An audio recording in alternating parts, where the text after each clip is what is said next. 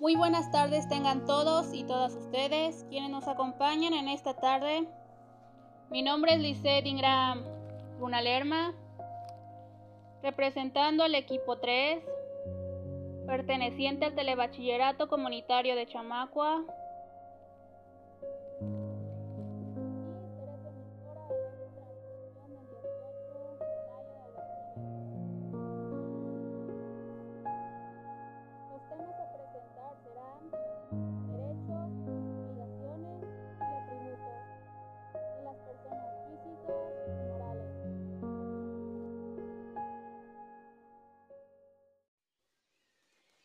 Una definición.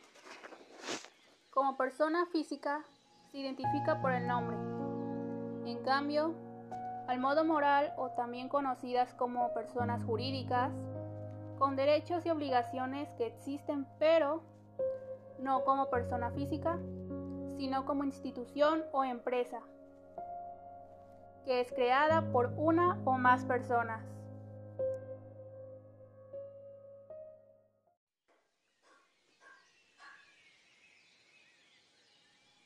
Algo que hay que dejar en claro es que tanto una persona física como una moral cuenta con derechos y obligaciones.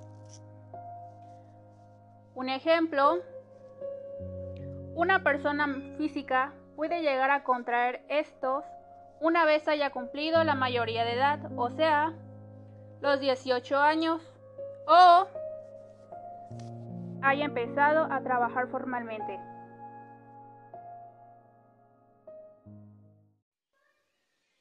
A continuación se hará un par de preguntas, comenzando por la física.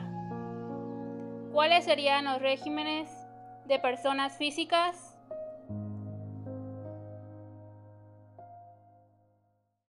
Asalariados, honorarios, arrendamiento, actividades empresariales, incorporación fiscal.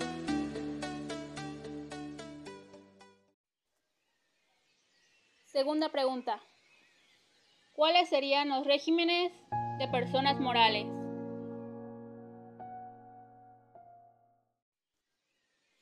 Aquí solo aplica dos tipos de régimen general y régimen de personas morales. Hola, ¿qué tal? Mi nombre es Andrés Estrella Pineda, soy del grupo Quinto ACM y en este video les voy a explicar a cómo registrarse en el Servicio de Administración Tributaria, el SAT mientras yo voy registrando a mi cliente en la misma. Lo primero que vamos a hacer va a ser ingresar a la página oficial del SAT. Posterior a ello vamos a comenzar a tramitar el RFC. Ingresamos a trámites del RFC. Seleccionamos la opción inscripción al RFC. Posteriormente daremos clic en obtén tu RFC con el CURP. El trámite es totalmente gratuito, deslizamos a la parte de abajo y damos iniciar. Capturamos el CUR, en este caso voy a capturar el CUR de mi cliente y vamos a introducir el texto de la imagen y damos continuar. Una vez que ya tengamos el RFC, vamos a proceder a realizar el simulador. Para ello nos iremos a trámites del RFC, inscripción al RFC, y en la parte de abajo daremos clic en Simulador del cuestionario de actividades económicas y obligaciones fiscales. El trámite de igual forma es totalmente gratuito y este lo pueden realizar tanto personas físicas como personas morales. Ejecutamos en línea y procedemos a poner persona física o moral. Mi cliente es persona física. Colocamos el texto de la imagen y damos continuar.